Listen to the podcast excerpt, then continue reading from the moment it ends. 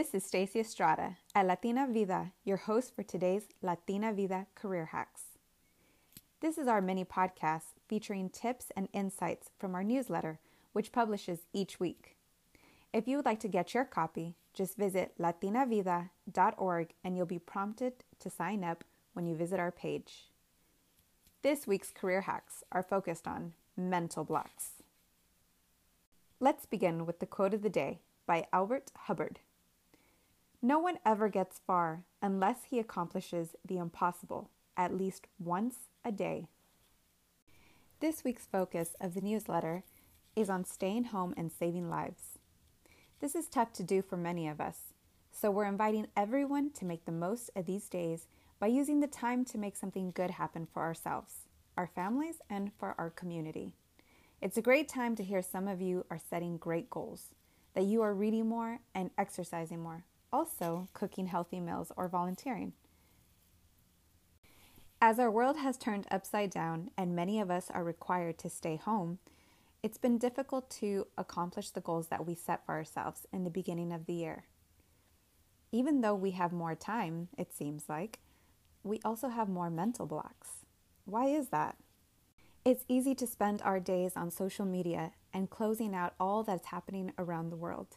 But this is a great time to sit down, reevaluate our goals, and make a new path toward these goals. Many of us during this time struggle with mental blocks. What are mental blocks? Mental blocks are those roadblocks, those obstacles that stand in our way as we work toward our goals. Maybe many of us had dreams of traveling this year, or we had dreams of attending an institution or a university, but they got derailed because of the pandemic. This is a great time to look at your goals and begin reevaluating your path. There are three common mental blocks as we move toward our goals. Mental block number one is, I just don't think I can do this. We often talk ourselves out of starting something we really want to start even before we start. Why is this? An example would be exercising, getting back into shape, or going back to school. Sometimes we talk ourselves out of these things, thinking that we're incapable of accomplishing. However, this is a mental block, and if you've told yourself this before, you can recognize it now as something that is prohibiting you from moving forward toward your goals. Mental block number two. People like me aren't good at this. We decide who we are and we put a cap on who we can be. We are comfortable in what we know, so it's hard to envision and follow through with ourselves in another life that is calling our name. We say, this is just who I am, or this is my identity. However, this statement can be detrimental to our growth if you're using it as leverage for not moving forward in your goals. This happened to me at one point in my life. I recently received a scholarship to travel to another country and study my doctorate. It was an exciting time and definitely something I wanted to do, but I was afraid. I was afraid because my identity was tied to my community and to my family. I was afraid to leave. I didn't know what it meant to live on my own in another country for a long period of time. Sure, of course, I visited other countries before. I made friends, and it was a nice experience for the short term. However, this was going to be a long-term commitment. This meant I was going to have to say goodbye to my family and my community for a long period of time. This was a scary notion for me, but I decided to move forward, remembering the wise words of my father. My father once told me, Stacey, if you want to do things in life, sometimes you're going to have to do them on your own, and that's okay. You should move forward anyways. So with that advice in mind and my family's support, I decided to move to another country and pursue my doctorate. This was an exciting time. It really helped me to learn a lot about myself. And I ended up choosing a topic where I can come back to my community and offer support and education to those who are disadvantaged. What I'm trying to say is that sometimes we think we can't do something because it's never been done before.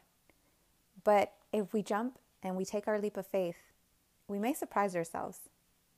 So mental block number two people like me aren't good at this? It's baloney. It's time to reimagine yourself in a new position, if that is your heart's desire. And finally, mental block number 3. I feel like I have to do this thing, but I don't really want to. When you find yourself telling yourself that about a goal or about a task that you believe you're supposed to be doing, you might want to ask yourself, what is our intention behind that action? For example, when I have a big paper coming up, I find every other thing to do besides actually sitting down and writing the paper. I have many moments like this where I feel like I have to do this thing, write the paper, but I don't really want to. So what is it? I have to talk to myself and ask myself, why do I need to finish this paper? Is it going to help me accomplish my goal? Is it going to get me closer to graduation? I have to ask myself, what is my intrinsic value to this task? And if I can't answer that honestly, then maybe it's not something I should be spending so much time doing. Maybe I should focus my efforts on what is really important and what will help get me closer to the goal I truly want to accomplish. So now that we've talked about the 3 most common mental blocks that we go through in times of trying to accomplish our goals, let's talk about 3 tips to help get us closer to those goals. Tip number 1, build a skill on YouTube. There's many great videos on YouTube teaching us how to build new skills.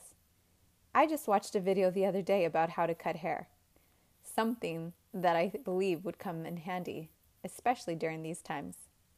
At our newsletter, you can find a link to a great summary of 50 skills that you could tackle on YouTube.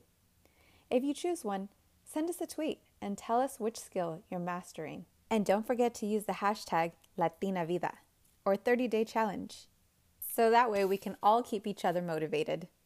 Tip number 2, take advantage of the free university courses.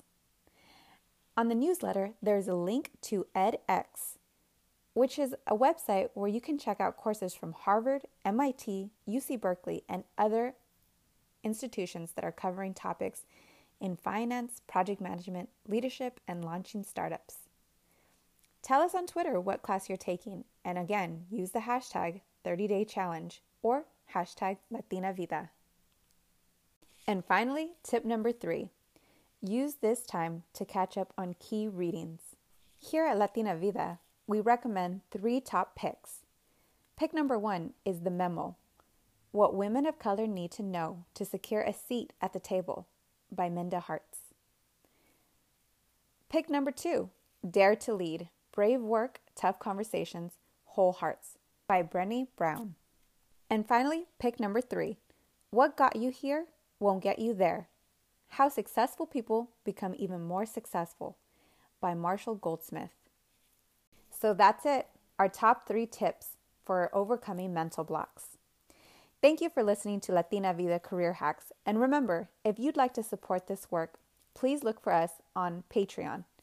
We are also interested in featuring mini podcasts where we can feature people like you and how you are using these career hacks for your success. Please write to us at info@latinavida.org or give us a shout out on Twitter at Latina Vida 360. This is Stacey Estrada signing out.